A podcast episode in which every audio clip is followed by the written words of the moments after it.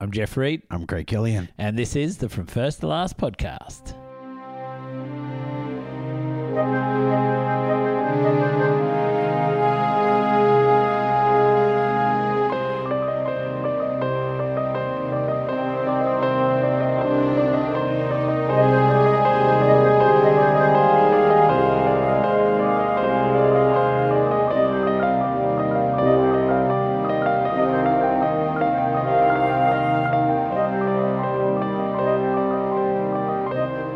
Hey, this is the From First to Last podcast. It's a podcast where my friend Craig and I. We get together each week. We work our way through a director's theatrical filmography, from the first film all the way through to the last. And Craig, we are in season eight. It's uh, we are really diving in. We're at episode fifteen. We are arm deep, I would, re- oh, yikes. Um, like birthing a horse. oh golly, My that dad is- was a horse trainer. I've seen that shit, man. It is arm deep. It's pretty incredible, oh, isn't it's, it? it's it's fuck. It's just horrifying, especially Yeah. as a kid to watch it, man. I'll never forget we uh, little guilty pleasure in the Reed house this year was uh, Horse birthing. horses. Uh, it's actually guilty, but we go, little hobby. go little on a, hobby. a YouTube run. We watch a video before bed. Uh, No, we watched Farmer Wants a Wife, Yep. and in one of the episodes there was a birthing of a cow, and one of the ladies I'll never forget. It was the funniest thing. She's like, "That was the most incredible and beautiful thing I've ever seen." And definitely doesn't make me want to have kids for quite a number of years. Love it so We much. used to have cows. I remember once uh, uh, uh, this posh lady r- actually ran into our one of our cows because it broke through the fence, and when it hit it, sh- the cow shit all over the side of a car, and it was this beautiful shit. Like like like it didn't hurt the cow, I- which is really amazing because. There was a highway at the front, so it was 110 kilometers an hour.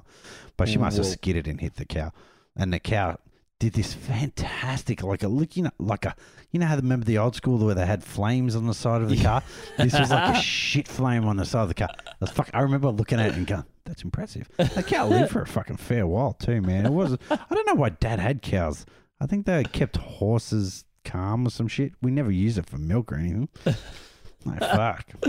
The uh, entertainment value of them crapping on a car alone, Craig, love it. Is I love it. is uh and, and t- speaking of crapping on a car we did talk last episode around superman lives which was a bit Oh, of a hell low yeah. point for uh tim burton. Tim Burton. A low point, but a high point dream, man. yeah yeah and and like really it is the first time probably in burton's career where he's had to really slog it out for a project and have it not come together And I gotta say once again, and I know we probably said it last episode, go out and watch this documentary and just open your mind Oh. Yep. about this film. I had so many fucking misgivings that this was the bullet dodged, but it was a movie that would have been so incredibly fascinating. oh wouldn't it ever and like I haven't watched Deuterosity's Dune. Um, I tried to watch it once and I was just like, I can't do it. Um, because Deuterosity just pissed me off. he's but- out there Yeah, he is fucking out there. But after watching this, I'm, I'm, I want to watch it because I want Oh. to see that creativity on show. You gotta.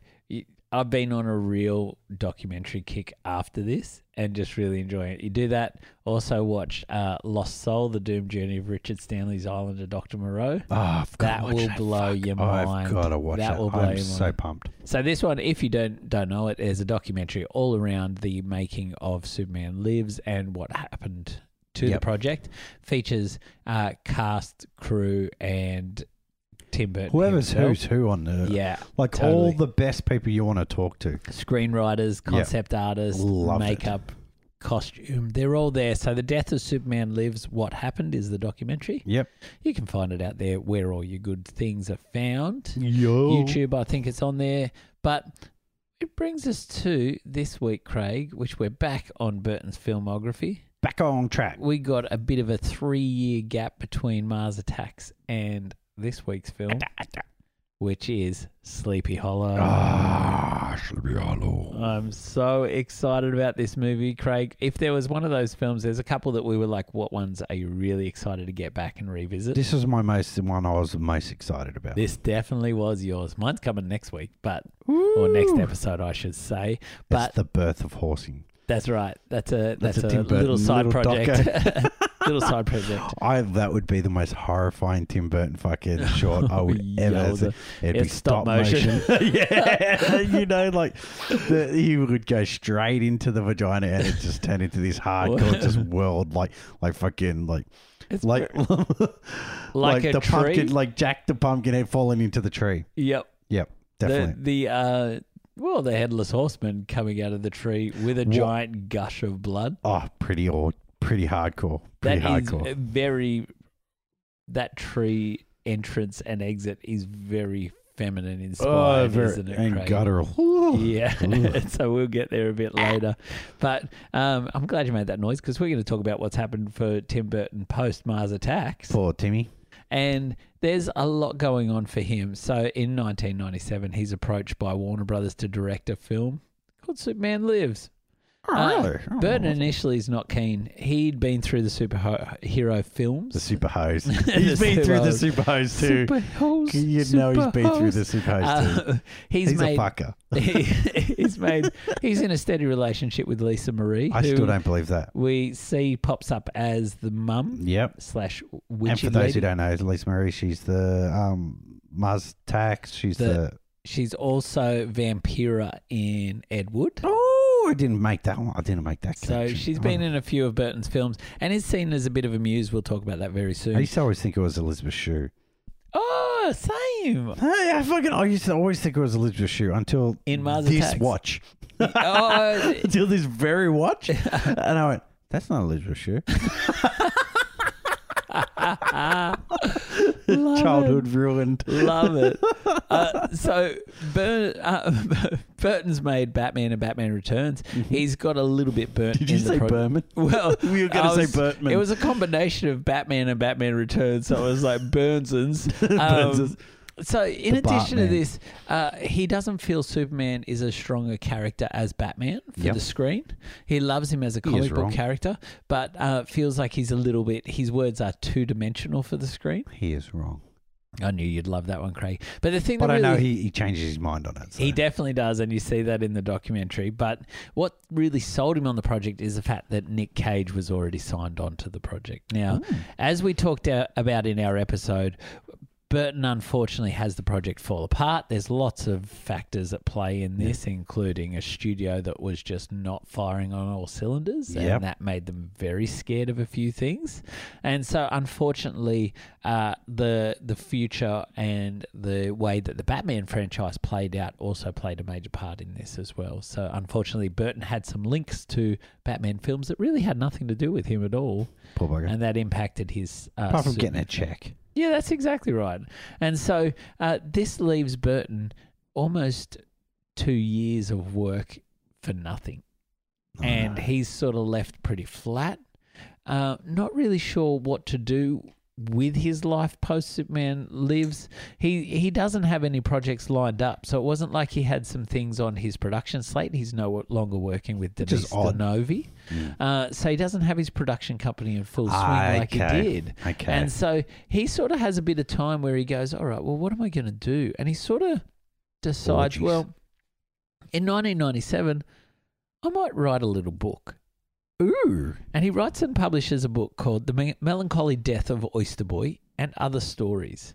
Now, there's, um, I'm showing Craig some photos here as well of the book, which I thank you very much. Uh, it contains 23 illustrated stories of varying lengths, written in little verses. So it's sort of like a kid's book. So is And- it Oyster Boy? yeah, Oyster Boy and uh, other things. There's Stick Boy, which is very Superman inspired. There's Match Girl. There's a whole heap of things. So you can have a look out there in '97. That's out there. Now he also sort of um, really starts dabbling in photography. Yeah. So he starts playing with cameras, and really, and there's a really interesting thing that he starts dabbling in, which is 3D cameras. Ooh. So we're talking in the late 90s, and he's like 35 mil cameras. And how do I do some 3D photography and film? Which we know once we start to get to the mid 2000s, 3D becomes a technology that is very much involved. Hmm. Mm-hmm. And when he gets to Alice in Wonderland, that actually is a 3D film, which I think might have been a post conversion as opposed to an actually filmed. Yeah, I in can't 3D. remember. I know it definitely rode the wave, the Avatar wave, It definitely did. because it just came off of Avatar. 2009 saw a lot of movies go, how do we make 3D? Yes. A big- And that didn't belong. and they didn't. Uh, so he does a lot of photography, and there's lots of photos of his partner at the time, Lisa Marie, very gothic and weird. Yeah. Um, you can see they would be weird, man. there's one I'm going to show Craig would where be she's like the got Addams lots Family. of weird wires and pipes coming out of her mouth, looking very much Their like sex life would be fucking weird. it would be very weird, Craig. Uh, Like so if they're just doing friggin', you know, missionary, I'd be shocked. you know what I mean? Like you know how you just, you sometimes look at couples, you go, yeah, he's yes, a fucking weird in bed. Now, one really fascinating thing that Burton does in this time is in 98, he actually directs his first ever television commercial, Ooh, which is for a French chewing gum called Hollywood Gum. I love this man. It's a 30 second spot and features a garden gnome who escapes from his back garden and hitches a ride on a garbage truck. He ends up bathing in a pool in an enchanted forest glade, and a young woman who looks like Lisa Marie is there, but it's not Lisa Marie. Okay. Very inspired That's- by this her. was sure. uh, maybe, maybe indeed. So he he goes out and does that, and it's not something that Burton really wanted to do, but I guess he just wants to keep playing with things and and keep busy until we get to today's film, which is. Ooh, Sleepy Sleepy Hollow. Hollow. Now, before we dive into Sleepy Hollow, which you and I are itching to get there, Craig, I thought we'd take a little look at the cinematic landscape in 1999. That's the way it. Now, in terms of film, 1999, it wasn't known at the time, but actually would go on to become what many people i consider the last sort of vintage year of films. Ooh, So, 1999 has so many amazing films released that for you and I, and it's probably because of the nostalgia attached to those films. nostalgia is attached. There's so many. Everyone, fucking twenty years from now, our fucking kids will be on the whatever th- thing they had Yeah. at that time. Yeah. And, Oh, 2022. During the COVID years, they released so many fucking good movies. this is very true, Craig, and I'll be really fascinated to see what it is because you and I'll be sitting on a couch talking into microphones, being like, "Oh gosh, did Why you full see of that? Shit, Carter. did you see that Black Adam? Oh By my!" God. what a piece of shit. So outside of the huge list of films that were released in 1999, there's really no major changes to the business end of film. But technologically, 1999 is a real huge jump for filmmakers. They start, and you'll see the CG sort of work that's sort of been tested and they've dabbled in Yeah. becomes very prevalent. They're major components of films in 1999, even live action things, but we'll get there pretty soon. Now, the big Oscar darling from 1999 was Sam Mendes' American Beauty. Wow. Now, it was Love not that film. nominated for eight Academy Awards, including five wins, which were Best Picture, Best Director for Sam Mendes, Best Actor for Kevin Spacey, Best Original Screenplay, and Best Cinematography. Now, it's also really fascinating in my research, Craig. I found that American Beauty is actually considered a film that really shifted the way that Oscar voting was done. Oh, really? And I didn't know Is this because of the Weinsteins? uh, I'm not sure if the Weinsteins were involved. They didn't pop up. They could in the background. But really, this is the film that at the time, no one really. Generally, every year there is a film that everyone's like, this is going to be the big Oscar Yeah. darling. We know it's going to be the one. There wasn't one for 1999. Oh. So it became this thing where the votes were actually driven by the campaign and marketing itself. Ah. So DreamWorks really mounted a huge marketing campaign around American Beauty as an Academy Award winning film. Yeah. And so they really pushed and pushed and pushed. And that's what's really considered the reason that American Beauty won so many awards, despite it being a great film. yeah. But they said the marketing campaign just really flooded the market in the lead up to the Oscars. Makes sense. The other films that were uh, were front runners at the time were The Side House Rules, Love Side of House Rules, man. and Michael Mann's The Insider, Oh, fucking wow. which we've talked about here Yes. on the podcast. Now, we've also talked about a couple other films. So, this is our fourth film from 1999 that we're talking about. Thing? The first we talked about was Sam Raimi's For Love of the Game. Love it again. Love it, Kevin Costner. Yes, we do. Loving you, bro. Ron Howard had Ed TV released. Man, underrated. Very underrated. A lot of fun. And as we mentioned, Michael Mann's The Insider, Yeah. which was my favorite film It from the was Michael very Mann rated. season. So there were three great films already out that year, which we've had a great time talking about. You can check those out anywhere. you Also, find Heat's podcasts. released on 4K, so go for it. Get on that. and the Inglorious reviews Warfare. are that some of them you have to adjust your TV for some of the scenes, but uh, the visuals of like their skin, the actual like the patterns on their shirts and and their Yeah, suits wow. is fantastic. Oh, man. It's one of those films, isn't it, Heat? We talk about it here for like 30 seconds, and I'm like, I could watch that again. Yeah, exactly, exactly. and I think we talked about it with Blake as well that um, it's one of those films that whenever you go, you um, whenever there's a new release, you Yeah. want to upgrade it, and that's 100%. and I'll buy this, I'll upgrade it. Hundred percent. Um, the top grossing films for 1999 are Craig at number one, Star Wars Episode One: The Phantom Menace. Fantastic. Nine hundred and twenty-four million dollars. That's almost a billion-dollar film in the nineties. Craig. Damn, That's huge, it was right? Star Wars, man. I remember the posters. Oh, How me fucking amazing too. were those? That was shadow that mar- pass poster, How amazing was that marketing Woo. campaign? doggy. Uh, The Sixth Sense Fantastic. was number two. Let me show you, my yama. Toy Story Two was released. Which one was that? Toy Story 2 is that they're going to get sold Woody, Oh yeah, yeah, yeah, yeah. And Woody's Jesse, Bullseye, Yeah, Al's yeah. Toy Barn. the Kelsey Grammer. Great one. Yeah, Kelsey Grammer. Some uh, editing that's been done on future releases of that movie. He's Right. in the in the spoofs at the end. You know how there's the bloopers at the end? Yeah. There's a scene where Stinky Pete with Kelsey Grammer, uh, his box gets turned around. There's two Barbie dolls in there, and he's like, you know, if you want, I could talk to the uh, director about future things, and um, he makes a comment like that, which says that he's using his uh, Ah, okay. his status to lure He's women. the Weinstein doll. so they've uh, removed that. At number four, The Matrix. Yep, fantastic. Number five is Disney's Tarzan. Never seen it. Here's one that you know heard what the Oh, I'm Doug, watching. heard the Collins song. The Doug Collins, soundtrack Phil is a Collins. banger. Yeah, Phil Collins just absolutely rips and the Oh, it. burger that came out. You talk about that burger. a lot, Craig. burger with bacon. Love it, love it. Uh, Favorite num- part of that movie. Number six is a personal favorite of the Reed House. Actually, six and seven are personal favorites of the Reed House. The Mummy at number six I love the movie. with Brendan Fraser. Hey man, GQ Man of the Year. is he? Yeah, man. Go love you. Brendan. Love your revival. I love he is. He just seems like such a man. It's. I hope it d- doesn't ever get undone, but he just seems like such an honourable man. Yeah, you won't even I go. just You love won't it. go to the Golden, Globes. No, I love it. Uh, at number seven, Notting Hill.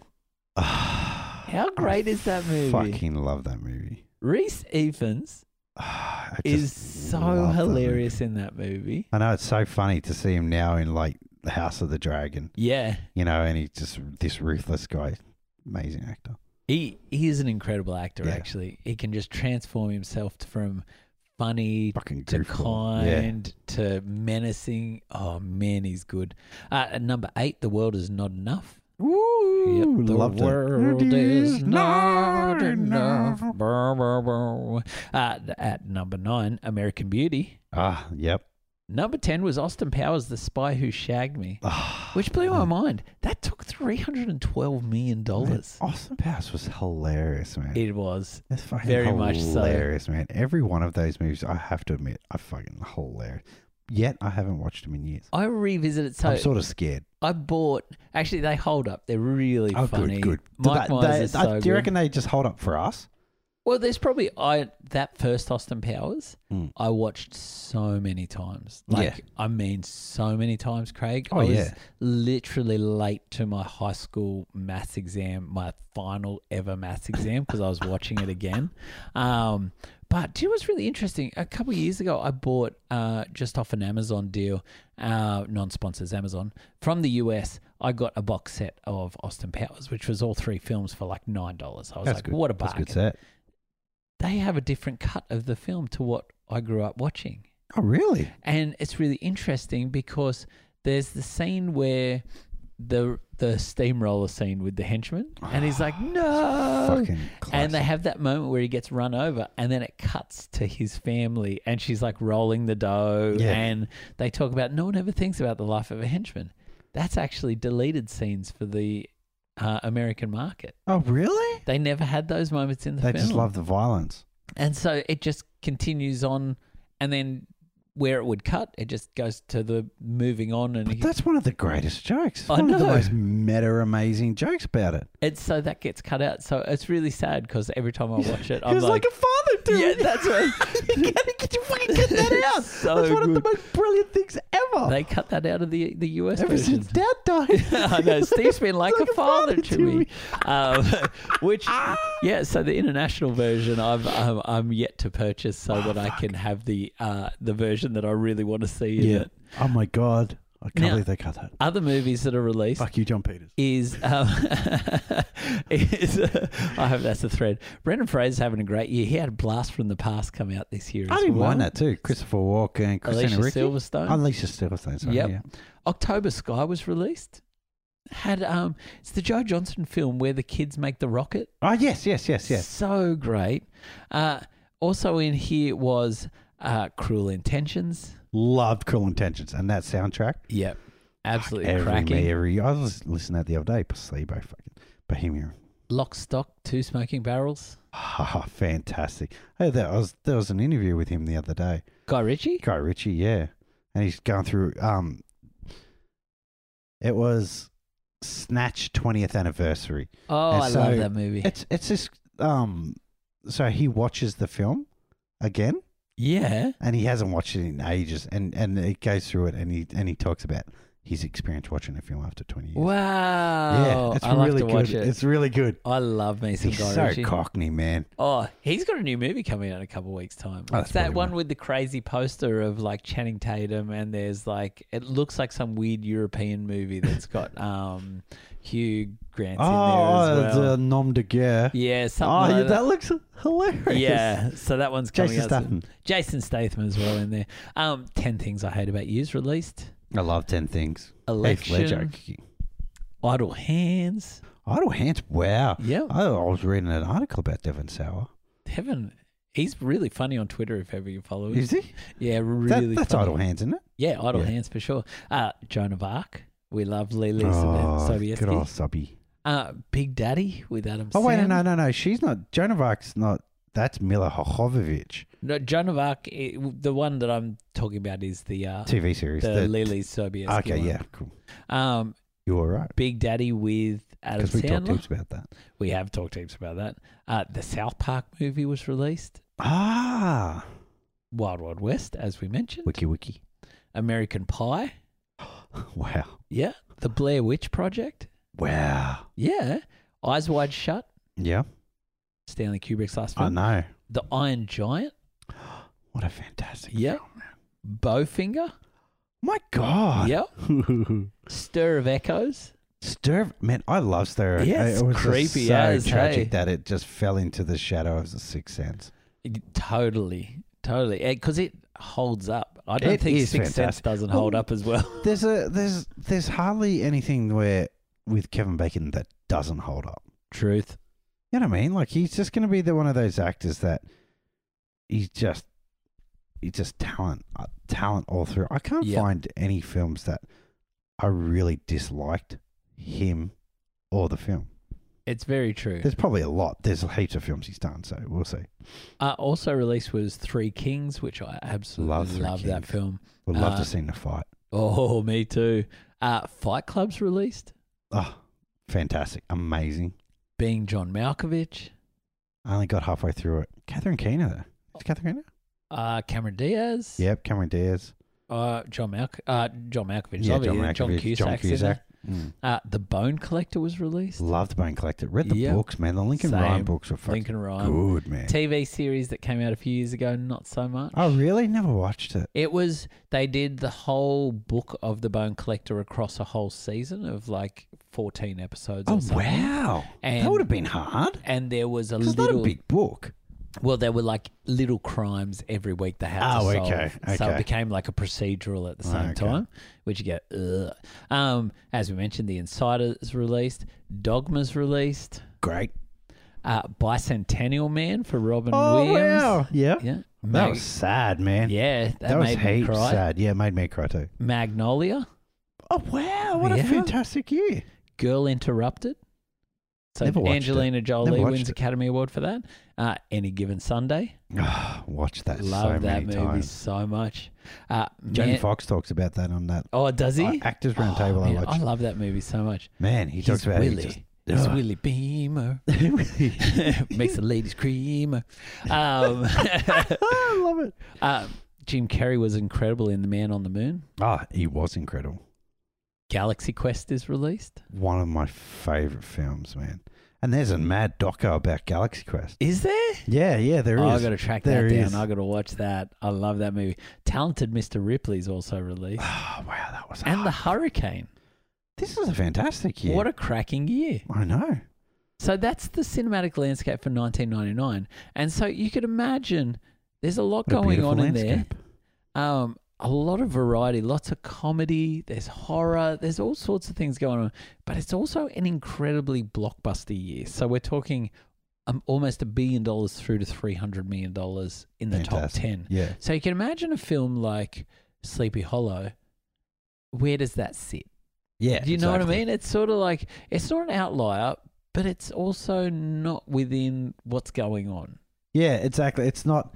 Doesn't seem like in trend, Yeah, that's exactly but that's right. you know that's That's Burton. Burton. Yeah, that is very that's Burton. very Burton. So, Craig, for those at home who might have seen Sleepy Hollow before, it might have been a little while, maybe they've never seen it at all, and could do with a little refresher or a hint of what the film's about, let's just take a moment and let's just hear about it. Set in early 1800s America, the small town of Sleepy Hollow is rocked by three decapitations. A cowardly but brilliant detective named Ichabod Crane is sent to investigate. Truly a world fit for Tim Burton's taste. Let's talk about Sleepy Hollow. So good, Craig. Now, as we've heard previously, Tim Burton has been a little bit busy post Mars attacks with a f- Superman franchise. Yes, taking raunchy Unfortunately- BDSM photos. That yeah, that's very true. Uh, with the massive disappointment of that falling apart, he gets asked if he wants to be a part of Sleepy Hollow. But the project itself had been developed long before that sort of late 90s where we found Yeah. ourselves. In 1993, a makeup effects designer named Kevin Yeager has the idea of adapting He invented the Washington's Jaeger bomb. uh, or the uh, giant mechanical suits that fight Oh. kaiju. Um, that's better. he has the idea of adapting Washington Irving's short story titled The Legend of Sleepy Hollow into a film. Now, Irving's short story is considered a literary classic. An American literary. Yes. classic. Let's, let's let's very much keep it to the culture that it's at. Very much so. And with that comes the connotations of more classic horror, like your Yeah. Bram Stoker's Dracula, Yeah, rather than what we're about to find out it could have been. So, Jaeger had actually built a career in special effects and makeup effects. And he's actually the person credited for the iconic makeup we know now as Freddy Krueger. Fantastic. So, that's sort of his thing. He also That's a good thing. um, came up with the Crypt Keeper for Tales from the Crypt. that is amazing. And he's the designer behind the Chucky doll from the Child's Play movies. So this guy fucked with my head for years. So he, he is probably one of those designers that came up with a lot of the iconic horror designs that most people would Man, associate. this guy's hurt my head. So he decides that after a lot of years working through the 80s that he's going to start dipping his toe into directing. Sounds good. And he helms a few episodes from Tales from the Crypt. Now- Ah, love House in the Crypt. I gotta s- rewatch that. With an idea for a Legend of Sleepy Hollow film, while working on Tales from the Crypt, he meets a writer named Andrew Kevin Walker. Now, I don't know if you've heard Andrew Kevin Walker's name before, Craig, Oh, No, but he is a, a screenwriter whose first script caused quite a stir in the early 90s when it sold. Now, that script was a little dark thriller named Seven. Mm. So I've his got it. first film was Seven, and That took a number of years to get made after it was purchased, but he worked on Tales from the Crypt. And so he meets Jaeger and finds himself, after his time there, as an in demand script doctor. Basically, as a script doctor, he gets brought in. They say, studios would say, we just don't feel the script's up to scratch. Can you come in and work on A, B, and C for us? And Yeah. he would punch that out. He would get paid a sum of money, pretty much get uncredited for any of the work that he does on the film. Yep. And as we talked in our interview with Stuart Beatty, uh, he- he talks about the way that the name of who wrote the film Yeah. doesn't necessarily mean that they did all this work. Yeah, exactly. It's percentages and negotiations. Very much so. So some of the uncredited rewrites he has is films such as David Fincher's The Game, Yep. Event Horizon, Yep. 8 Millimeter, which was also released in 99, Stir of Echoes, and Fight Club. So he's doing a lot of work around that time. And he actually goes on later in his career to write the unmade Silver Surfer film, which was to be a part Yeah. of the Marvel world. And he also did the original unmade Batman vs. Superman script Ooh. from all those years ago. So together with Jaeger, uh, Andrew Kevin Walker, they spend a few months working on a treatment for Sleepy Hollow. Now, following the completion of this treatment, they start shopping it around to production companies and studios to see if anyone would be interested. Interested, and they find a home with mega producer Scott Rudin. Oh, good place to be. Now, Rudin had previously loved Andrew Kevin Walker's Seven script and just jumped at the opportunity to get the next project from that guy. And you could imagine, Seven was such a groundbreaking Oh, film. and it was such brilliantly written, obviously, and brilliantly yeah, directed. oh, 100%. And so he jumps at this opportunity to work with this guy. Mm. Now, the deal was set up at Paramount Pictures with Jaeger to direct, Andrew Kevin Walker given screenwriting duties, and the two of them together, Jaeger and Walker, would be classed as story writers, so story by credit as well. Now, the plan was for the film to be a low budget, pretentious slasher film, quote unquote, with plans to have a spectacular murder every five minutes. Oh, wow. So I'm picturing sort of your I know what you did last summer style Yeah, movie. very true. You know? So with pre Because they were big around that time, weren't they? that that late nineties was where it was all happening. those films. Yeah. Uh, so with pre-production underway, Jaeger goes off and sort of start, directs another film, which was Hellraiser Bloodline. Oh, wow. So once Hellraiser's completed, Paramount starts discussing again Jaeger's concept for Sleepy Hollow, and they were really concerned by the low budget nature of the vision. Uh, ultimately, for Paramount, they really struggled to see Jaeger's vision as a commercially viable option for the film. They want to make money. Yeah. There's no ifs or That's, let's buts be around it. honest. Yeah, Craig. they're a business. And so they actually say, look, we are going to keep moving on with the film. But unfortunately for you, Mr. Yeager, you're going to be given a different role. And he was demoted to prosthetic makeup designer. Ah, Oh, poor Yeah. bastard. Yeah. So he sort of gets there, and the film pretty much gets shelved and sits untouched until 1998. Ah, Now, in 1998, uh, head of Paramount, Sherry Lansing, begins to show interest in this project and starts looking to revitalize it. Uh, now, there was a producer on board at the time called Am- Adam Schroeder. Now, uh, Schroeder was previously involved at 20th Century Fox, and he was the head of, uh, he was one of the studio executives there, and he was the man who really hustled for Fox to get the rights to Edward Scissorhands back Oh, in the cool. day.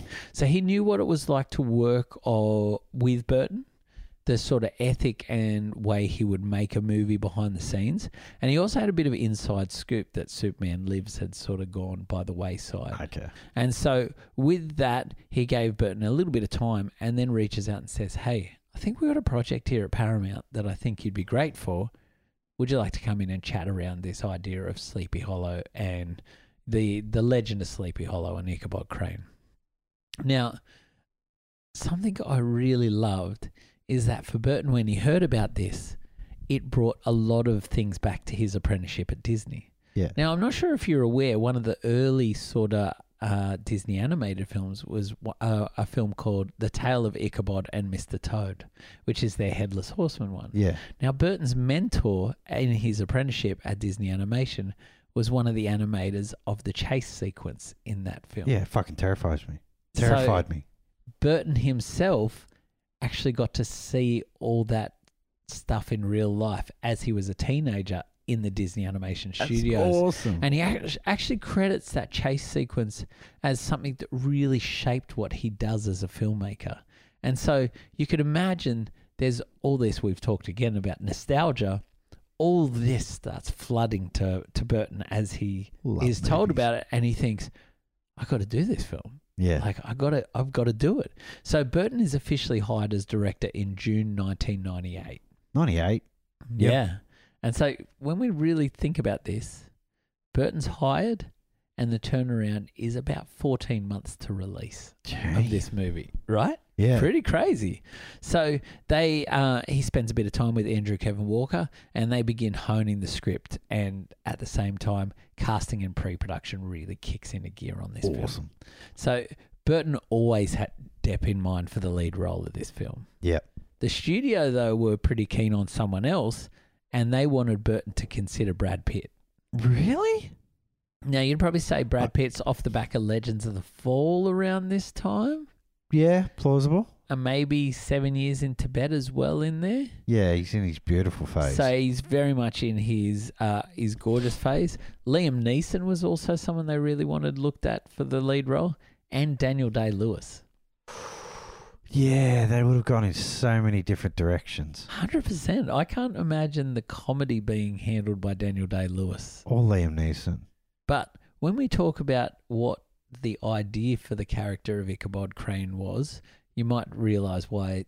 Yeah. Daniel I can, I can, Day-Lewis I was can on imagine board. why they went that way. Yeah. So Depp gets cast late July 1998, and they start talking Burton and Depp around what they visioned the character to be, yeah. how they want it to be. And Depp's vision for the character would actually see him with large prosthetic ears, similar to the, the cartoon, and a really long snipe nose. Oh, God. um, a- as well as very long fingers. So this would be another. And again, we've talked about the way Burton loves to have his lead character basically have some sort of costume or mask that is Yeah. there is allows the actor to really step into it and, and dive into these The character. outcast. Yeah, and it, and he talks about the freeness that that brings. There's a, a freedom that being dressed in these uh, in these outfits really brings. And so, as you can imagine, uh, the studio are not super keen on their heartthrob Johnny Depp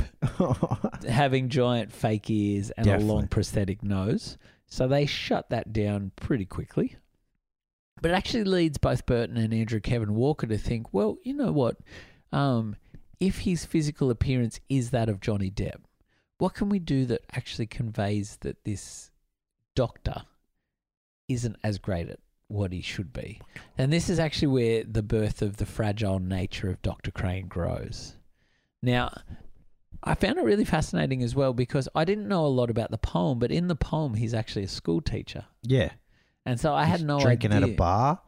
Oh, is it? Yeah, and then um, and then yeah, and then he's riding home, and I think he's half drunk, and then yeah, the thing chases him. Yeah, fascinating, fascinating. So, I I really I was just going through my head at the same time as you were talking as well, Craig, because there's that story about. Oh, I wish I knew the Halloween context of it, but it's like the guy that sells the soul. It's the reason you put jack o' lanterns out on your doorstep, Oh, which is the the folk tale is that there was a guy drunk at a bar, Yeah. and um, he swindles the devil into buying him more drinks ah, and the devil um actually like becomes really angry and sort of Oh, like basically puts a curse on the town and the way to ward off the devil was to cut a face into a, a Ah. pumpkin you leave it on your doorstep and light the candle and that's the tradition of the oh, jack that's awesome. um so in turn so Very with Faustian. yeah, very, very. So with Depp on board, um, they start looking at who will the other cast be, and Winona Ryder is offered the role of Katrina. Oh, okay. So Ryder turns it down, and that was when they reached out to Katrina Ricci, uh, Ah. Christina Ricci. Uh, now for Johnny Depp, it was actually a really odd casting choice for Ricci to be cast because he had dated Winona Ryder for a number of years, Yeah. and it actually met Christina Ricci when she was nine years old on the set of Mermaids. Oh, that's right. And they, Wow. Oh. yeah, and so they'd kept n- not kept in touch. The only knowledge of this person for Yeah. Johnny Depp, his love interest was to be this little girl that he'd met that was nine Oh. years old. So it was really hard for him to put that aside and not Yeah. have this be a, a, a, a thought. So with Richie Cast, they start reaching out. Burton starts bringing in a sort of cast of regulars to play. Love 'em. Jeffrey Jones is back. Yeah. He brought Michael Goff out of retirement. Oh, did he? Yes, that's actually Michael Goff's last film is Sleepy Hollow. Mm. Um, I spent half the movie going, "Who is that guy?" And then it dawned on me, it's Alfred. Oh yeah, yeah, yeah, yeah, yeah, yeah, yeah. With the yeah, mullet yeah, and with the- the wonky yeah, eye. yeah. Yeah, so Because that, that's what I was thinking. I, I know which one you're talking about, but I was like, who is he again? Yeah, you're right. but the townsfolk has like the cast of this film. You would die to have Michael Gambon in a film. Oh man, You know what I mean? Like there's yeah, so the many- emperor in there. That's right. That's right. He's in there. Uh, Emperor Palpatine's there. So Ian McDermott's his name. Yeah. Um, I was trying to pick that one. So there's all this cast that I'm like, what in the world? I like, know. what a huge cast. He's fantastic. And so, oh, Christopher Lee's in there. Oh, he is. Uh, Um, Martin Landau's Landau? back. There's just like such a big there is cast an in here. awesome cast in this. and they're great. Like Yeah. they are great. So uh, with casting set, they start looking at where they're going to shoot. And initially, uh, they wanted to film in the US, yep. but they really couldn't find anywhere. The plan was to find a location which was a pre-existing place that they could just come in, shoot, get out. Yeah. Unfortunately, the US doesn't have a lot of that sort of Victorian era, era buildings around. Yeah. So someone made the, the statement, well, why don't we head over to the UK? I Yeah. think it was one of the producers, and we'll actually shoot on location in the UK. And so they go like, great idea. They get over there and realize, well, probably not going to be able to be done. We're probably going to have to build this from scratch because it's not going to fit our vision for the film in any way, shape, or form. So they actually end up filming predominantly on s- sound stages Oh, but still in the UK. in the UK Probably Pinewood. in yeah. the UK. Well, they start start shooting on November 1998 at Leavesden Studios, which had literally just been vacated by Star Wars Episode 1. Ah, okay. It goes on to be the largest sets ever built Oh wow. at that time. So it was the largest sets ever built. And the forest sets themselves, uh, what's crazy is all of those sets were, were built in three months. Damn. So they So, pulled- that whole forest is a set. Yep. And it was so well made and maintained that in the film you actually hear bird noises when they're walking Yeah. through the forest. The sound set actually had birds that flew in and began living in the set because oh, awesome. um, and they couldn't get out. So they're actually natural bird sounds within the within the set, um, which I thought was incredible because those sets are Ah, beautiful, incredible. beautiful. So all of that is like not real, That's amazing. That's friggin' amazing. wild, isn't I it? did not know that at So- all. so they start filming November 98. They wrap in April 199. Yep. And the film is released November 1999. Now, a little thing before we start talking about how a film was received, all that sort of stuff. I don't know if you noticed, Craig, but there was the name of a very famous producer on the title cards of this film. Did you see Francis Ford Coppola's name that's on it? right. I did. Executive producer, just as he's walking into the town. Yep. Tim Burton had no idea of Coppola's involvement until he saw a cut of the trailer. And it lists Coppola's name on the on the trailer. Oh my God. And basically what it was is American Zoetrope. Yeah. It was the production company, Yeah. which at the time was owned by Francis Ford Coppola. Yeah. Now owned by his kids. But that year they had three films get released. I'm pretty sure Stir of Echoes was another one. Yeah. So he served for any of those projects that their production company made as an executive producer on the film. No input whatsoever, just making that sweet cash. Shimula. So I thought that was really fascinating. But the film's released November 99 uh, with a budget of $70 million. The film took $207 million worldwide. Wow, that is That fantastic. really is, That is considering how stacked that year is. Fantastic. it did really well. Uh, received generally positive reviews, and most people praised Depp's performance Yes. in the film Incredibly. and the extremely dark places that Burton took the film. Oh, And it gets dark and gory, doesn't dark it, Craig? and shit, man. Hey, like I when I first started watching this, my son was walking in and out of the room. oh, and for some reason, I was like, yeah, gosh. yeah, man. Uh, and Brooke was, my wife was like, can Carter watch this? I go, yeah, from memory, pretty sure he can. Like, this is in the first couple of minutes.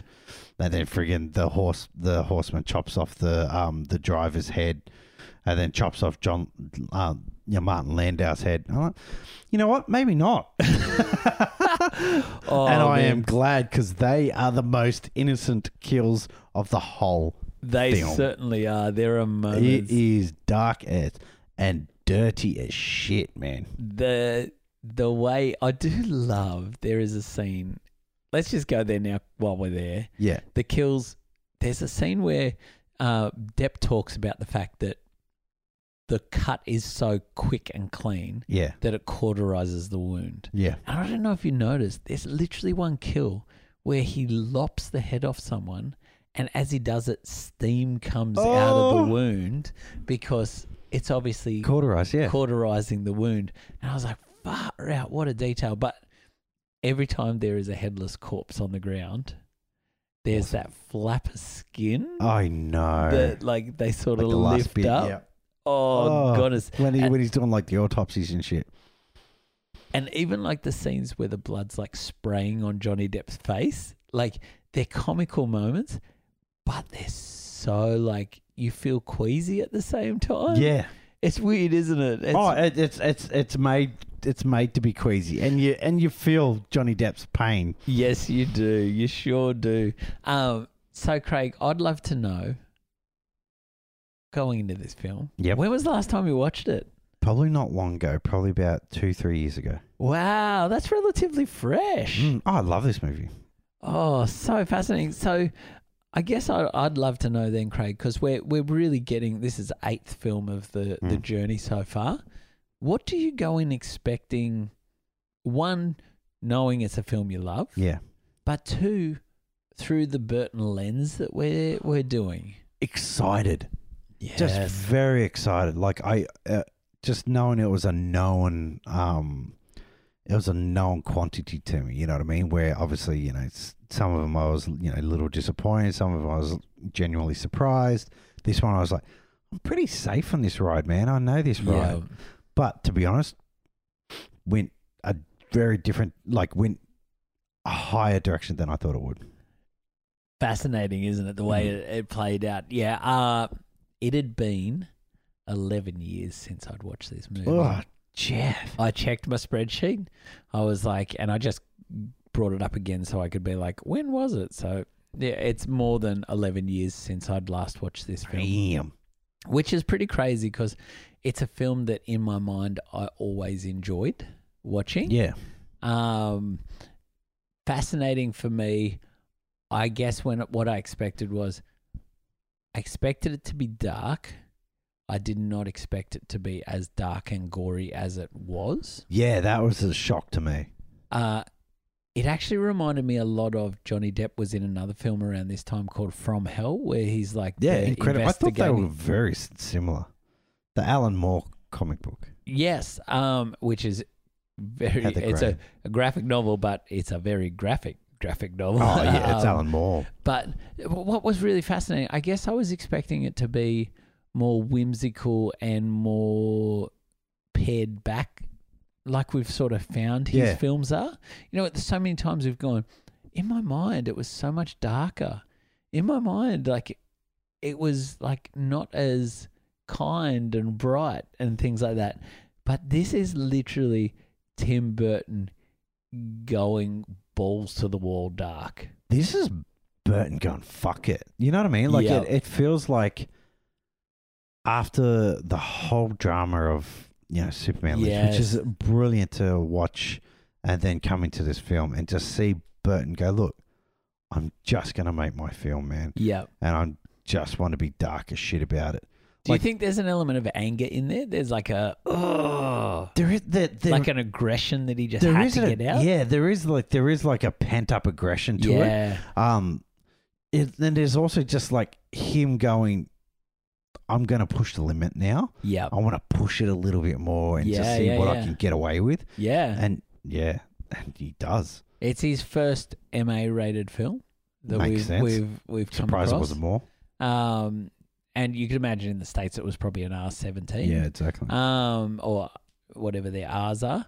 Um, really fascinating. NC-17? NC seventeen is like the n- real hardcore one, so I don't know if it'd Mm. be there. Yeah. But um, I thought it was really interesting though. eh, Burton says he goes, uh, he made a comment about I think it was in the the Burton on Burton book. He talks about it made sense for me to do this film, but I was surprised that the genre that I love so dearly, I'd never actually had a go at. Yeah, it's true. The And so closest he came was Edward Scissorhands. yeah, and so you go. And that was scenes. That's true. It's so bizarre that Tim Burton has not made a horror film. yeah, exactly. And it's, it's, he, it's, he's always made dark fairy tales. Yep. but it was just awesome for him to go back to the fairy tale roots. Yes. You know, like the Brothers Grimm type fucking fairy tale roots. And there is a very Brothers Grimm element to this, Oh, isn't there? Incredibly, man. That, that, that holds. It doesn't. It holds no bar, man. He kills the little kid. He d- he certainly does. Like oh, not Tim Burton himself. You know, not that I know but of. the horseman, yeah, the horseman He lops off a puts- little kid's he head. puts a tiny head in his bag. fantastic, He goes for it, doesn't fucking he? fantastic. And those twins are creepy. oh man, those twins are mad creepy. Yep. I hate twins. Ah, seriously, man, I'm not a big fan of twins. Like identical twins. Like if you are just twins, I don't care. But if you're a little twins, especially girls, man, fucking freaks me out. Thanks, Kubrick. Incredibly, man. Seriously, I Brooke used to always tease me about it because like there was a while there where I just kept running into them, and that'd always be like just them. Like I'm like every time I see fucking like identical twin girls. There's not a fucking parent to be found. I'm like, what the fuck's your parents?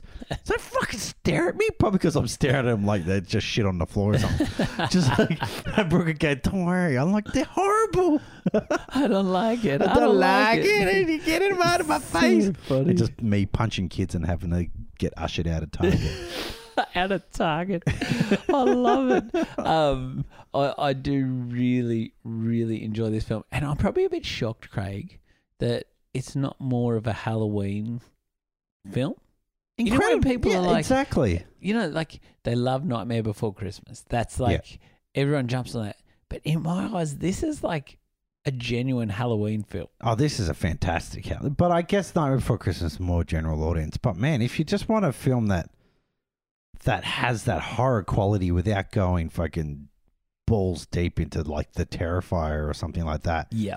this is it. It's so true. And it's got this real, there's a lore to it that I love. Yeah, you know, there, th th this is a world that it's strangely got roots in American history, yeah, and you go, oh well, this could be a real story. You know, Yeah. this is this is like almost like you know we we talk about Norse mythology and stuff like that. This is like the closest thing to American mythology. this that- is yeah American folklore. This is by far it's it's, it's it. it's apart from I guess where you delve into the Wild West. Yes, there's not much, especially around that area, around that region, apart from if you're going into, I guess, the only thing around this time would be, and it's touched upon in films, you know, Salem. yes, yeah, Yeah. the witches, Yeah. and this does dabble in that. oh, yeah. And it's a, it is a good change to it, too, as well. Well, I love.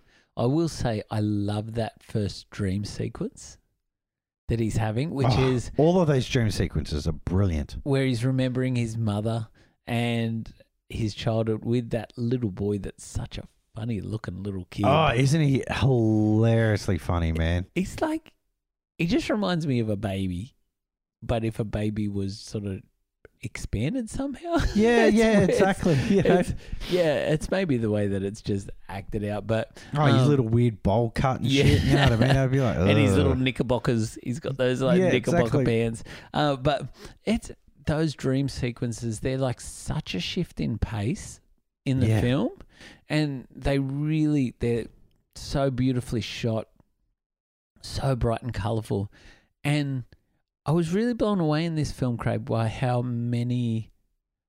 I think this is a real anchor film for Burton. There's so many things he's trying in this film that he obviously nails because he emulates again later.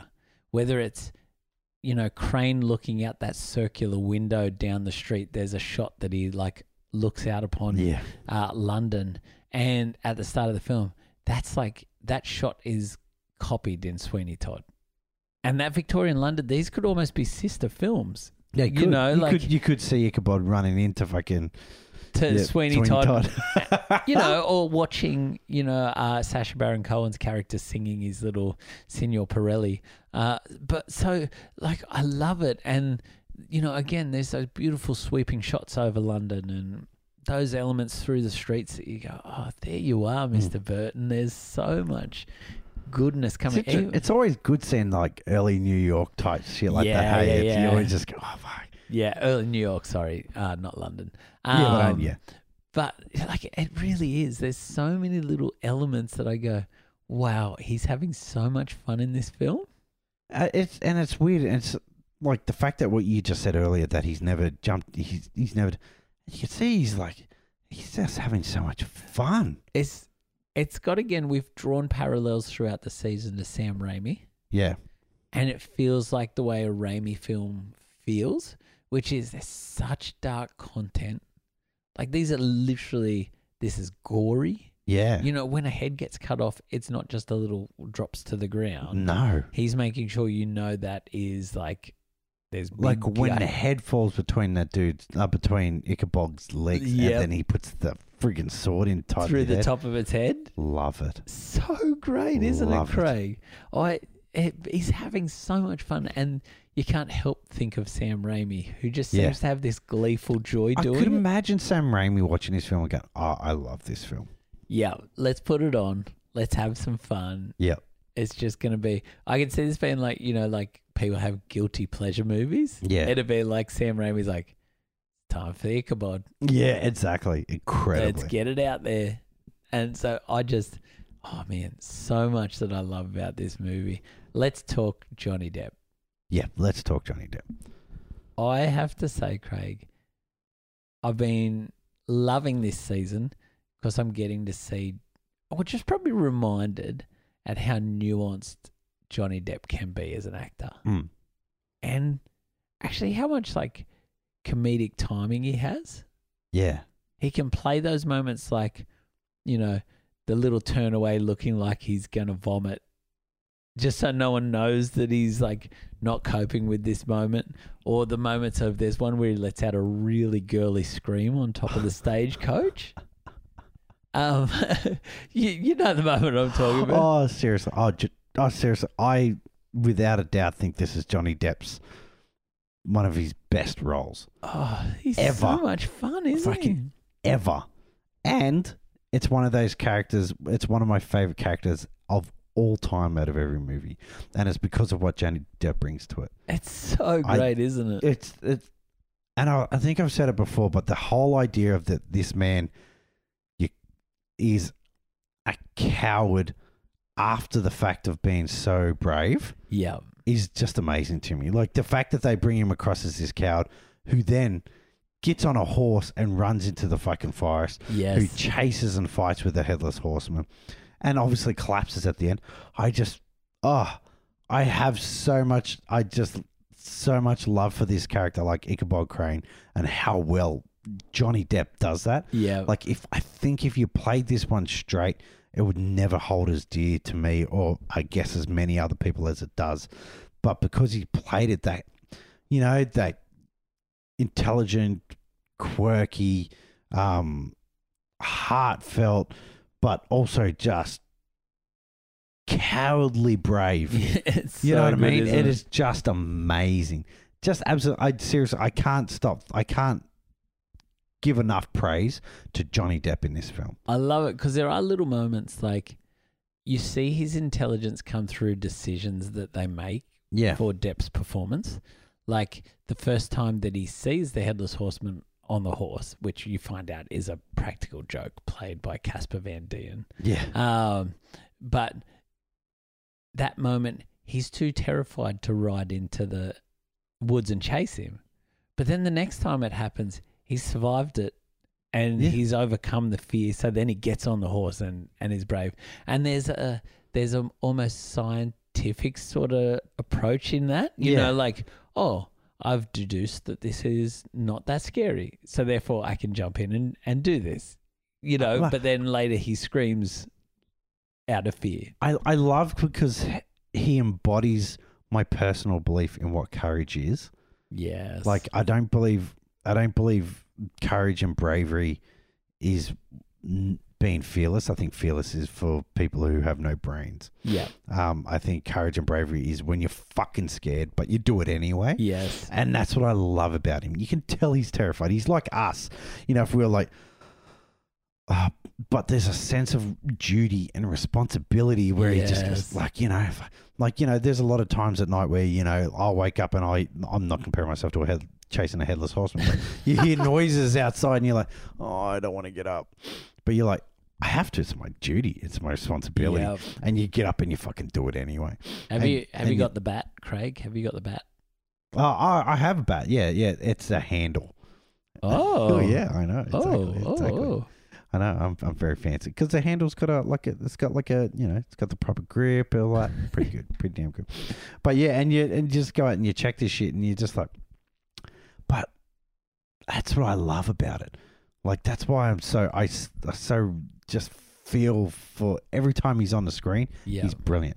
He's he brilliant. sure is. He like sure honestly, is. one of my favorite roles and one of my favorite but films. I love it too because like his inventions that yeah. are a part of his character, which are very Burton. Oh, incredible Burton, man. And, there's this beautiful.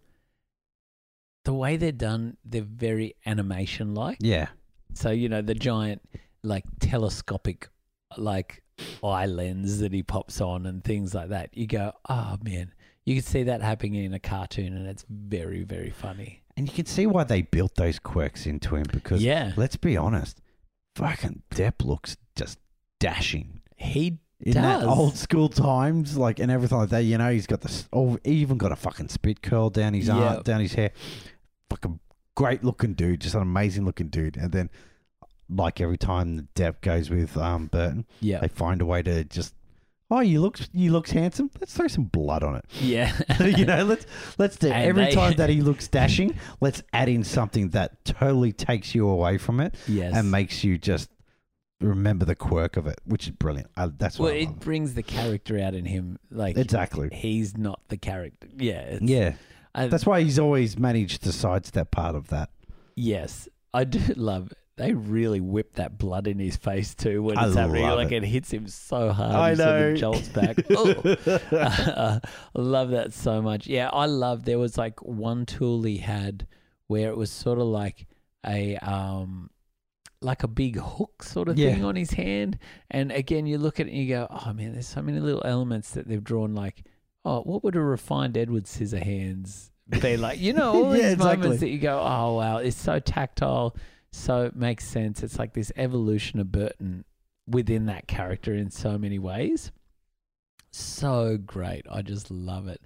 Um, fun little fact I found, Craig. Yep. Did you know that uh, the stunt person for the Headless Horseman yeah, that did all the horse riding in that costume has big ties to the number one film for 1999, ooh, which Darth Maul himself that's Ray Park, it's Ray Park, the Headless Oh, wow. Horseman. Anytime it's not Christopher Walken, obviously. Yeah, uh, which- that's Ray Park with that big costume on, riding the horse that's brilliant. around. And I had no idea at all, Craig, that that was. Absolutely Ray brilliant. Park, I didn't so- know that at all. Um, can we talk the uh, origin story of the the headless horseman? Yeah, and the way I love Craig, the way that it plays out almost like a mystery.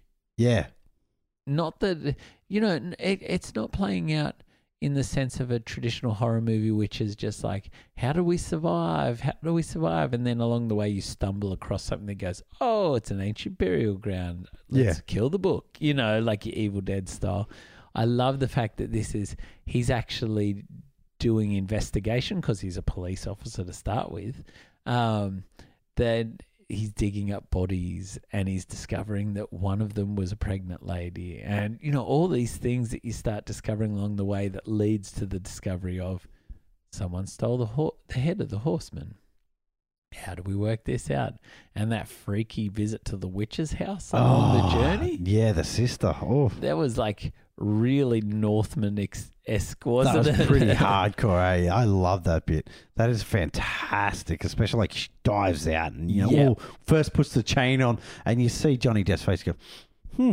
I love it. Yeah, it was so great. And there was that really Burton moment. There was that like large Marge uh, clay animation where she sort of opens the veil and Oh, yeah. sort of has the big oh, tongue that's and superb. the eyeballs that's come out. brilliant. And you go, wowza! And then it settles to the creepy version, which is no eyes, no mouth, just looking very scary. But I, I just love the the way we're brought along on the journey, one of the investigation, Yeah. and then Burton lets us in on some dreams about Depp's mum, Yeah. then some dreams about his connection to witchcraft, s- some dreams about why he might be attracted to Christina Ricci.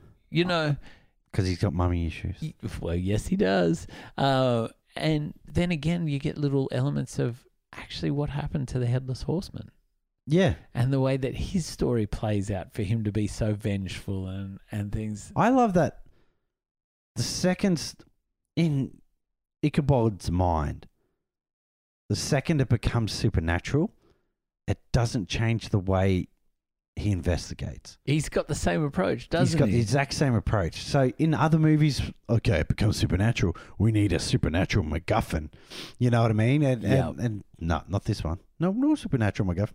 He still he goes, okay, well, and then finally deduces that well, there's someone here behind the supernatural um occurrence who's causing it all. And I love it. And then he has to go through the investigative process like through that. it's so great, isn't it? it is brilliant. It's brilliant. It's so great. It really made me want to do a double feature of From Hell because I, from memory, it was I've very gotta watch From procedural Hell like again. that again. Um, so I really wanted to to dabble in that. I also love his little offsider and that little love um, that dude. He who just looks lost like his a, dad. a mini Tim Burton. Yeah, he does. He does look like Minnie Burton, and ends up just being a servant for him. Yeah. Which oh well, his dad was a manservant, so yeah. it's it's just a natural progression for him. that he Yeah, would do I love that. it. Just like obviously, and seeing you know that he's just making a kid carry all the fucking luggage. like, why didn't you just get the get the guy to drop you off in front of your house? Why? do- Oh, let's stop here and do a gentle little walk while you're carrying all my fucking luggage. Poor love little it so bastard. much. But I really love the way that that little relationship plays out. The It the is a sort good little of relationship. mentorship relationship. I I do love Christina Ricci in this film. She's as well. beautiful. isn't she? Absolutely beautiful. Yeah. There's, and there's a way that she looks. So it's be, she's bewitching. Yeah. So you can imagine she is a witch. There's something about her that you go, oh. But at the same time, compared to her stepmother, Yeah. you go, well, she's definitely a witch. Whereas Christina Ricci just has this look that there's a sweetness to her that you go, I think they do the whole white witch, black witch, Yes. like dark witch way pretty pretty good. they do, don't Yeah, they? exactly. Yeah, They really, they really reach that well, and it's not, again, like the moment where, you know, he stumbles across the mum in the woods with a guy, yeah. and she's like cutting her hand and making sacrifices and things like that. Um, I actually had to when I watched it, I just looked away for two seconds and came back and was like, "Is that Christina Ricci doing that?" And then I had to rewind and go, "Oh no, it's the mum. It's the mum." Um, which the dude is really strange on a second viewing. He's just kissing her corset. yeah. Jeffrey Jones. Oh, was that Jeffrey Jones? You don't realize it until Jeffrey Jones gets hit and dies, and it's meant. And I just realized that this watch. Like I always, I always knew it was Jeffrey Jones, but he didn't realize that it was a setup reveal. 10, 20 minutes later in the church, where he gets hit and he falls to the ground, and it just zooms in on his hair because it's just lush, his Oh, lush hair that you see. you see. And then in the um, church, when he falls and the wig comes off him, then you see his lush hair, and you're meant to go, okay, oh, And she's been having an affair with him. Yeah, or she had an affair with everyone. Yes. Mm. Oh, that makes so much sense, Craig. Thanks for Yeah, that. that's right. awesome. How about, yeah, I'm glad you brought up the church scene because that little scene where he rips the fence post off Brilliant. and like that is just that is just chaotic. I love the Isn't it? fact that it's basically there's a fight inside, there's a fight outside, there's a girl doing witchcraft on the inside as well, yeah. and then yeah, good old Michael Gambon just getting done like that.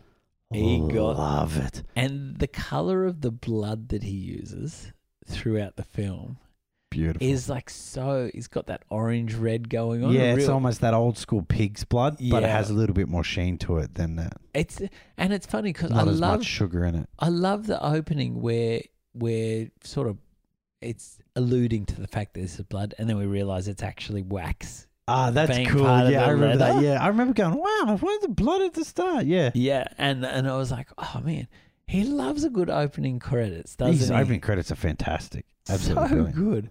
Um, I really really like this film, Craig. Mm. It's been such a th- uh, uh, um, not a revelation because I think this isn't like a oh wow that surprised me a lot. Say like a Mars Attacks, which Yeah. I was like, wow, I'm Yeah, blown same. I away was by how surprised much I heaps like by that.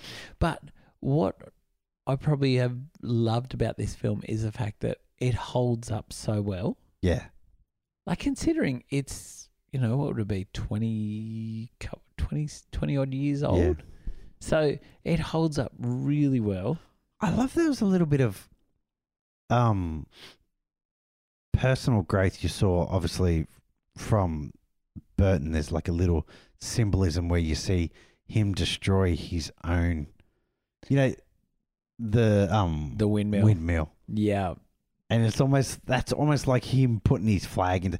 You know, this whole movie strikes me as when you get an an awesome sportsman who finally gets to play in his home ground. yes, You know what I mean? In front of his home crowd. yeah, And this is for my home crowd. You know what I mean? And they're always, you know, or like a comedian, they're always that bit funnier when they're on their home crowd because they're more Yeah. relaxed. You know, they're chilling, they're throwing jokes out that only the home crowd understand. yeah. And this is that film. And I just, yeah, fantastic. So good. I do love in my research. I found that the tree, the design of the tree, and the windmill. There was one other thing I can't remember what it was, Sword. but The sword looks like a like a dangerous version of fucking Mary Poppins Yes. umbrella. totally. Um, I was waiting for it to talk. the um, those things were actually already designed, and they had artwork for all of it, and that was part of the the pitch to get Burton Oh, involved. poor was to show Jagerbomb. all This. So those those things were all elements that they were really like, yes, we can get this happening. You know, um, I love that explosion of the miniature um, windmill. I love it. I don't know why it explodes like that, but I don't fucking care. Not me either. I don't care. it I- goes. and it's one of the funniest lines in the whole film. Where he goes, Is he dead? Well, that's the hard part. He was dead to begin with. I love, I fucking love Depp in his film. And I there's a- fucking There's love him in another his film. moment in the film as well, which was like I've learnt that it was an improvised um, line, which someone's like, "Oh, you better be careful. You don't want to lose your head," and um, and that was just a little improvised moment in the in the moment. So I, I do love that moment. But yeah, Def is so good in this film, isn't it? So funny. Do you think this is? Would you say this is his best Burton performance, Craig? As of now, yeah. I Yeah. really don't want to push anything because I was really impressed, even though it's I don't hold the movie as high as this one. I am impressed with his Willy Wonka. Yeah, I know he's done. I fucking love Dark Shadows. yes, Um, and I don't want to jump out just yet and just you know say this is it. yeah, Um, but man, as of now, yes, incredibly. And as from memory, yes, it is. But I want to leave So- it open that it might not be. That said, when you think about it, like he was so good in Edward Scissorhands. He was so good in Ed Wood. This to me is perfect depth to me. So yeah. Depp always look. It's not his fault. His look straddle the action hero. Yep. his personality has always been yes more towards Edwards' hands, and this role needed both. Love it it. needed Edwards' hands and needed the action hero, And this is why I think it's Depp's best role because it encapsulates, I think, like what he brings to the screen. Yeah, so good. Like he brings this weird, quirky personality, but inside of a matinee idol's look, and that is perfect on screen. If anything, this is Depp playing his home ground as well.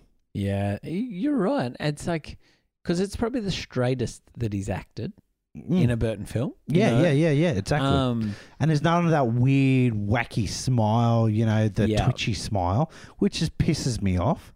Um, there are little elements that you could see could be a genesis of a Jack Sparrow in there. oh yeah, look, yeah, exactly. There's that playfulness, you know, and, Yeah. and there's that action hero confidence. Yes. which he doesn't really once again which he shows here but he doesn't obviously embrace until jack sparrow um, but even then in jack sparrow's jack sparrow's action sequences are always like a drunken dance you know Yes. what i mean and here it's very similar as well yeah, yeah. you know, and that's one of the things with Ichabod Crane. The character of Ichabod Crane is always laughing because he's such a tall man with really long legs, and that's part of the folklore of it that he does this fantastical dance. Almost that looks like um, Jack Skellington. Jack sort of way. Skellington. Yeah, exactly. It looks it's meant to look just like Jack Skellington. Yeah.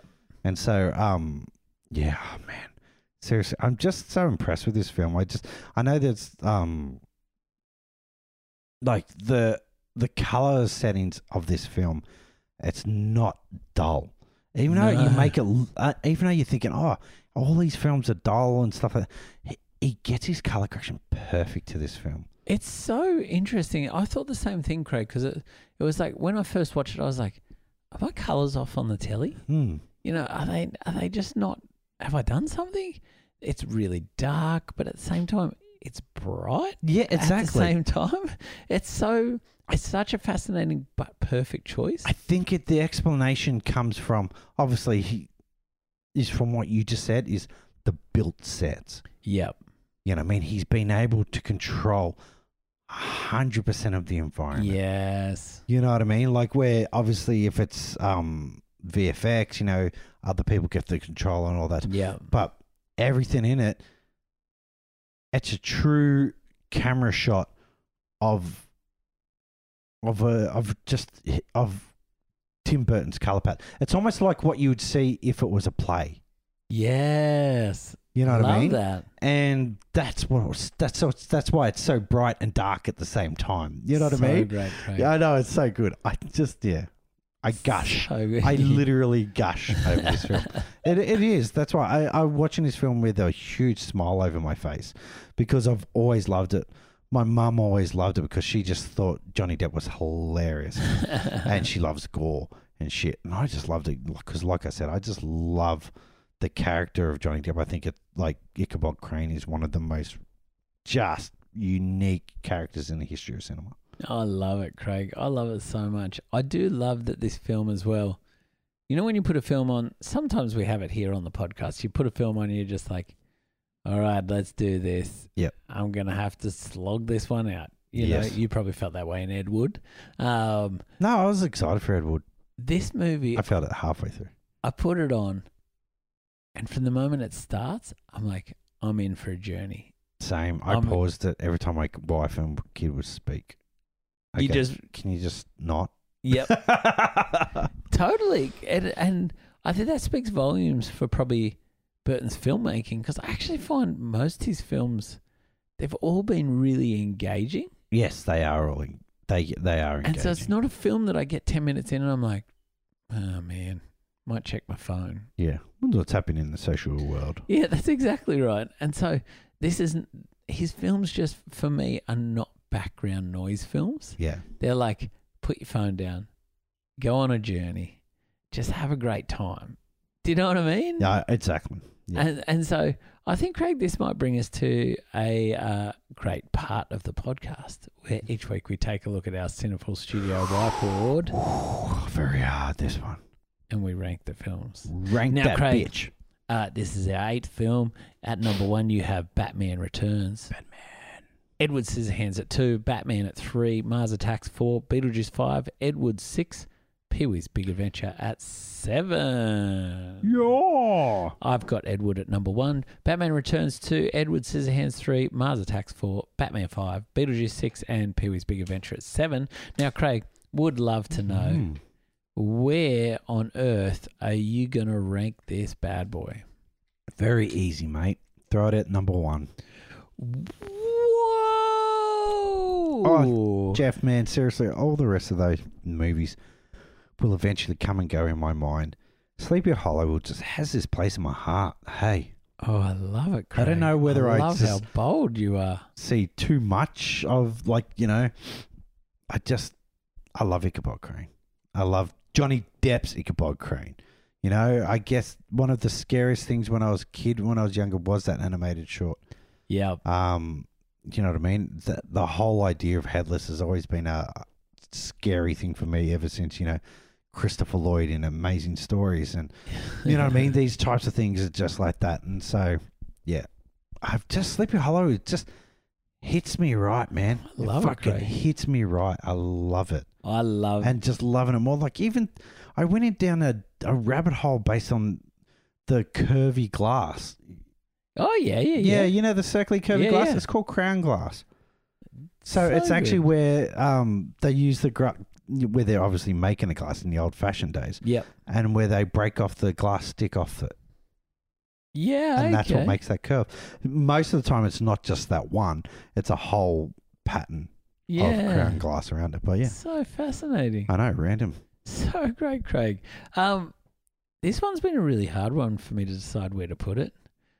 I loved it, and I actually feel like the unbridled Burton that we get in this film Mm. is something that, again, I think forward, and I don't know whether we ever get that again. I think maybe Willy Wonka, Yeah, maybe. like maybe, and maybe Dark Shadows. True. I'm also wondering if, like, I don't think we get it in Planet of the Apes. No, me either. I don't think so. It's gonna. That's. I gonna know be that's a what I'm fucking. fascinating film. I'm incredibly fascinated now after seeing this to see why he goes there. I'm. Yeah, me too. I can't wait. It's been so long since I watched Same, that so long. one. I I think for me, my choice was, uh, is it going to be number two or number three? Ooh, Maybe number four. I don't know. But I think just having a chat around this, you know, we haven't even talked about the gruesome moment that he hacks away at the tree and there's blood coming out of the tree. oh, and then the Or heads tumbling the heads out. and shit. tumbling out. Yep. You know, this is really Burton really is going extreme in here, but at no point does it feel ridiculous. No. And I think that balance is such an art. Like it actually so shows how competent a director he is. Yeah. And you'd hope at eight films in you'd be getting pretty good at it. But also, like eight films in, to then finally go back to your genre, You- very much so. like It's- I, it's almost like he has, and like he said, he hasn't been in this genre. In my opinion, he hasn't been in this genre since he was an animator. you you're right. It, it really like it, since like Vincent or or um, the Hansel and Gretel. or the oh yes the Hansel and Gretel which is so is like is is like a budget forest the same Yeah. as this one same color Yeah, totally. Jeff that's fucking brilliant So you I want it makes me want to go watch all his early stuff again oh. because it feels like this is that accomplishment film he's come full circle in it. yes I love it so much. I think Craig, I'm going to put it at number three. Probably just speaks of the quality of his filmmaking. Uh, so I've got Edward at number one, Batman Returns at number two, Sleepy Hollow at number three. It may be one of my wild cards that I go, you know what? I really enjoyed that way more than I gave Yeah. it credit, and it goes up. But all those films, like you know, to have a film filmography that has Batman, Beetlejuice, Mars Attacks, Edward Scissorhands, Sleepy Hollow, Batman Returns, Yeah. Ed Wood, all in there.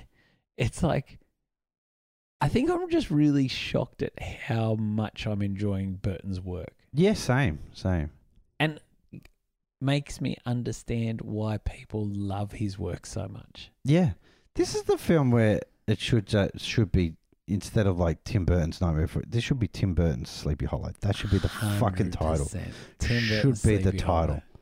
I love that, Craig. Mm. That's totally what it should be. Yeah, because you see his signature throughout these other films, but this is just his film. It it certainly is, Craig. I And to love tell it. that it was such a random pickup, like you told me there, Well, through yeah, you know, through someone else. I love you, Jaeger. yeah. Wherever you are now, man, I hope you're not drunk or angry He at the worked. world. At, he worked on a lot of big name projects. Did a lot of work on Lemony Snicket films like that. Oh, so he he's has still a beautiful color palette then still- too. pretty prominent in the in the um Mm. in the industry. So, Craig, um, where can people find us? Man, seriously, go on to um, Twitter and Instagram at FFTL Podcast. If you want to do a little bit more, come on to our um, Facebook page from First to Last Podcast. Yes. Or if you're into hardcore emails, you know, some people are. Info at FFTL Podcast, no dick pics. Um, that's not part of the email. Um, oh, Timestamps accepted. www.fftlpodcast.com. Love it, Craig. As we always say, share us with a friend. Like and subscribe. give us a review, subscribe. Yep. Get us wherever you find us. Yeah, exactly. Share We- it around. We absolutely love you being on the journey. Um, if you like some coffee as well Oh, yeah. for this journey, Do you like coffee? I love jump on to gleecoffee.com.au. Glee coffee roasters. Use the code FFTL. You're going to get a discount. And they've got some great stuff on there. They have these amazing, they sell out really quick, Craig. Mhm. But people need to check it out. The Verve, which is sort of their real great blend. Yep. Uh, Good band. they yes, very true. Speaking of cruel intentions, yeah. When they're when they're not getting sued. Um, what are they getting sued for? Bittersweet Symphony. It's a Rolling Stones song they used without permission. Oh, really? Yeah. That is bittersweet. So that du- du- du- du- du- du- du- du- du. Oh, wow. Mick Jagger, uh, Keith Richards wrote that little line. Oh, I think it's pronounced Jaeger. Jaeger. Jaeger. Um, Mick, Mick Jagger? Uh, Jaeger? um, they that the guys at Glee have these amazing. They're like a paper tea bag that has their Ooh. coffee in it, and Shit. they're pre-packaged. And so you sit them on the cup and just pour your boiling water over, and you don't have to. It like brews their coffee for you, Ooh, damn. and you take it out. And so I'm going to give that a um, bell. Check them out. They sell out FF. really quick. TL, 15% off. 15% off. So get onto that gleecoffee.com.au. Got some Yep. great shirts as well at the moment. I was checking out Ooh. the merchandise. I might be getting Big Reedy one for Christmas. Um, now, Craig, I'm really excited. I've talked about this being the film that I can't wait to watch Ooh. all season, and we're finally there. And I never liked it when I watched it. Mark Wahlberg, I love Marky Mark. he's there. Paul Giamatti, Oh, yeah. Helena Tim Bonham Roth. Carter, Tim Roth. Estelle Warren. Yes, she's there as well. She was a hottie. I loved her. Well, maybe she still is Oh. It's- hottie. It's gonna. I don't Oh, know. I'm I'll not. do a YouTube Who channel. knows? Yeah. Uh, but- NSFW. We're, we're gonna be dabbling in I'm sure the there's a planet subreddit. of the. Uh, there will be Planet of the Apes is our next film though, Craig. We are jumping into the 2000s head Can't first. wait, man. Seriously, I'm pumped to watch this again. Me too. I remember how scary they were just running about. The- I, I think I've mentioned it before. I gobbled up the special features on this. Ah, yes. I And they remember you had telling a- me. An ape school where they all got taken to school to learn how to be apes, and so I'm so excited for this. I think I'm just hoping it's as great as I remembered it. But a lot of people have cited this as the this is the decline. We're Oh, on really? the downhill ru- run. No, So- it's not. I don't think That's so not- either, Craig. no. There's there's so many great things coming. Cool. Jeff's just getting broken into. yeah, that was a really strange noise. So this is where I'm just gonna have to do my Ichabod Crane thing. and go check it out for Yeah. us. Who is it? We've got a giant possum around the studio at the moment. Uh, actually, funny story. When I, I did a trek with my dad through Tasmania Yeah. a couple of years ago, and there was this one campground used to stop at the end of every night's trek, and you would uh, set up camp in a little cabin, and they had a warning that which said, "Please make sure you padlock your backpacks. We have a giant black possum who has learnt how to undo backpacks." and people's hiking bags, which you hiked with all your food. So you'd always put them outside the cabin because uh, there wasn't enough room in the cabins. And so people would come out and there'd be this giant red eyed black possum ripping into people's bags and eating all their food. And he'd just lived in the area and they couldn't awesome. catch him. So Love that possum. maybe we've got the giant black possum in the in the house tonight and he's cruising around. So next week, Craig, we are talking Planet of the Apes. Speaking Awesome. of giant black possums. And it's gonna be a cracker, I think. Maybe it's the headed horseman, It may be the headed horseman in which the house. is really who just the dude on a knows? horse. it's Ray Park. it's, Still it's in- Australia. We don't do headless. It's just the dude on a horse. That's right. Which Yeah. is strangely normal at times. Yeah, exactly. Yeah, it is. It is randomly. I fucking, I, I almost stepped in horse shit on in the suburbs, man. Just And walking There's the. a guy around your house that always is on a horse. yeah, exactly. I've seen him. I know. I see it. and I get this is fucking. Is that a guy on a horse? Yeah. You go. Oh, cool. It's so strange. So, thanks for being along the journey as we uh, work our way through Tim Burton's filmography. We're probably we are on the halfway mark, Yeah, we are. getting on the back end of this season, which has still got so much quality to come. Oh, can't I'm wait. really can't excited. wait. Very excited. So, from all of us here at From First to Last podcast, I'm Jeff Reed, I'm Craig Killian. and we'll see you next time. See you guys.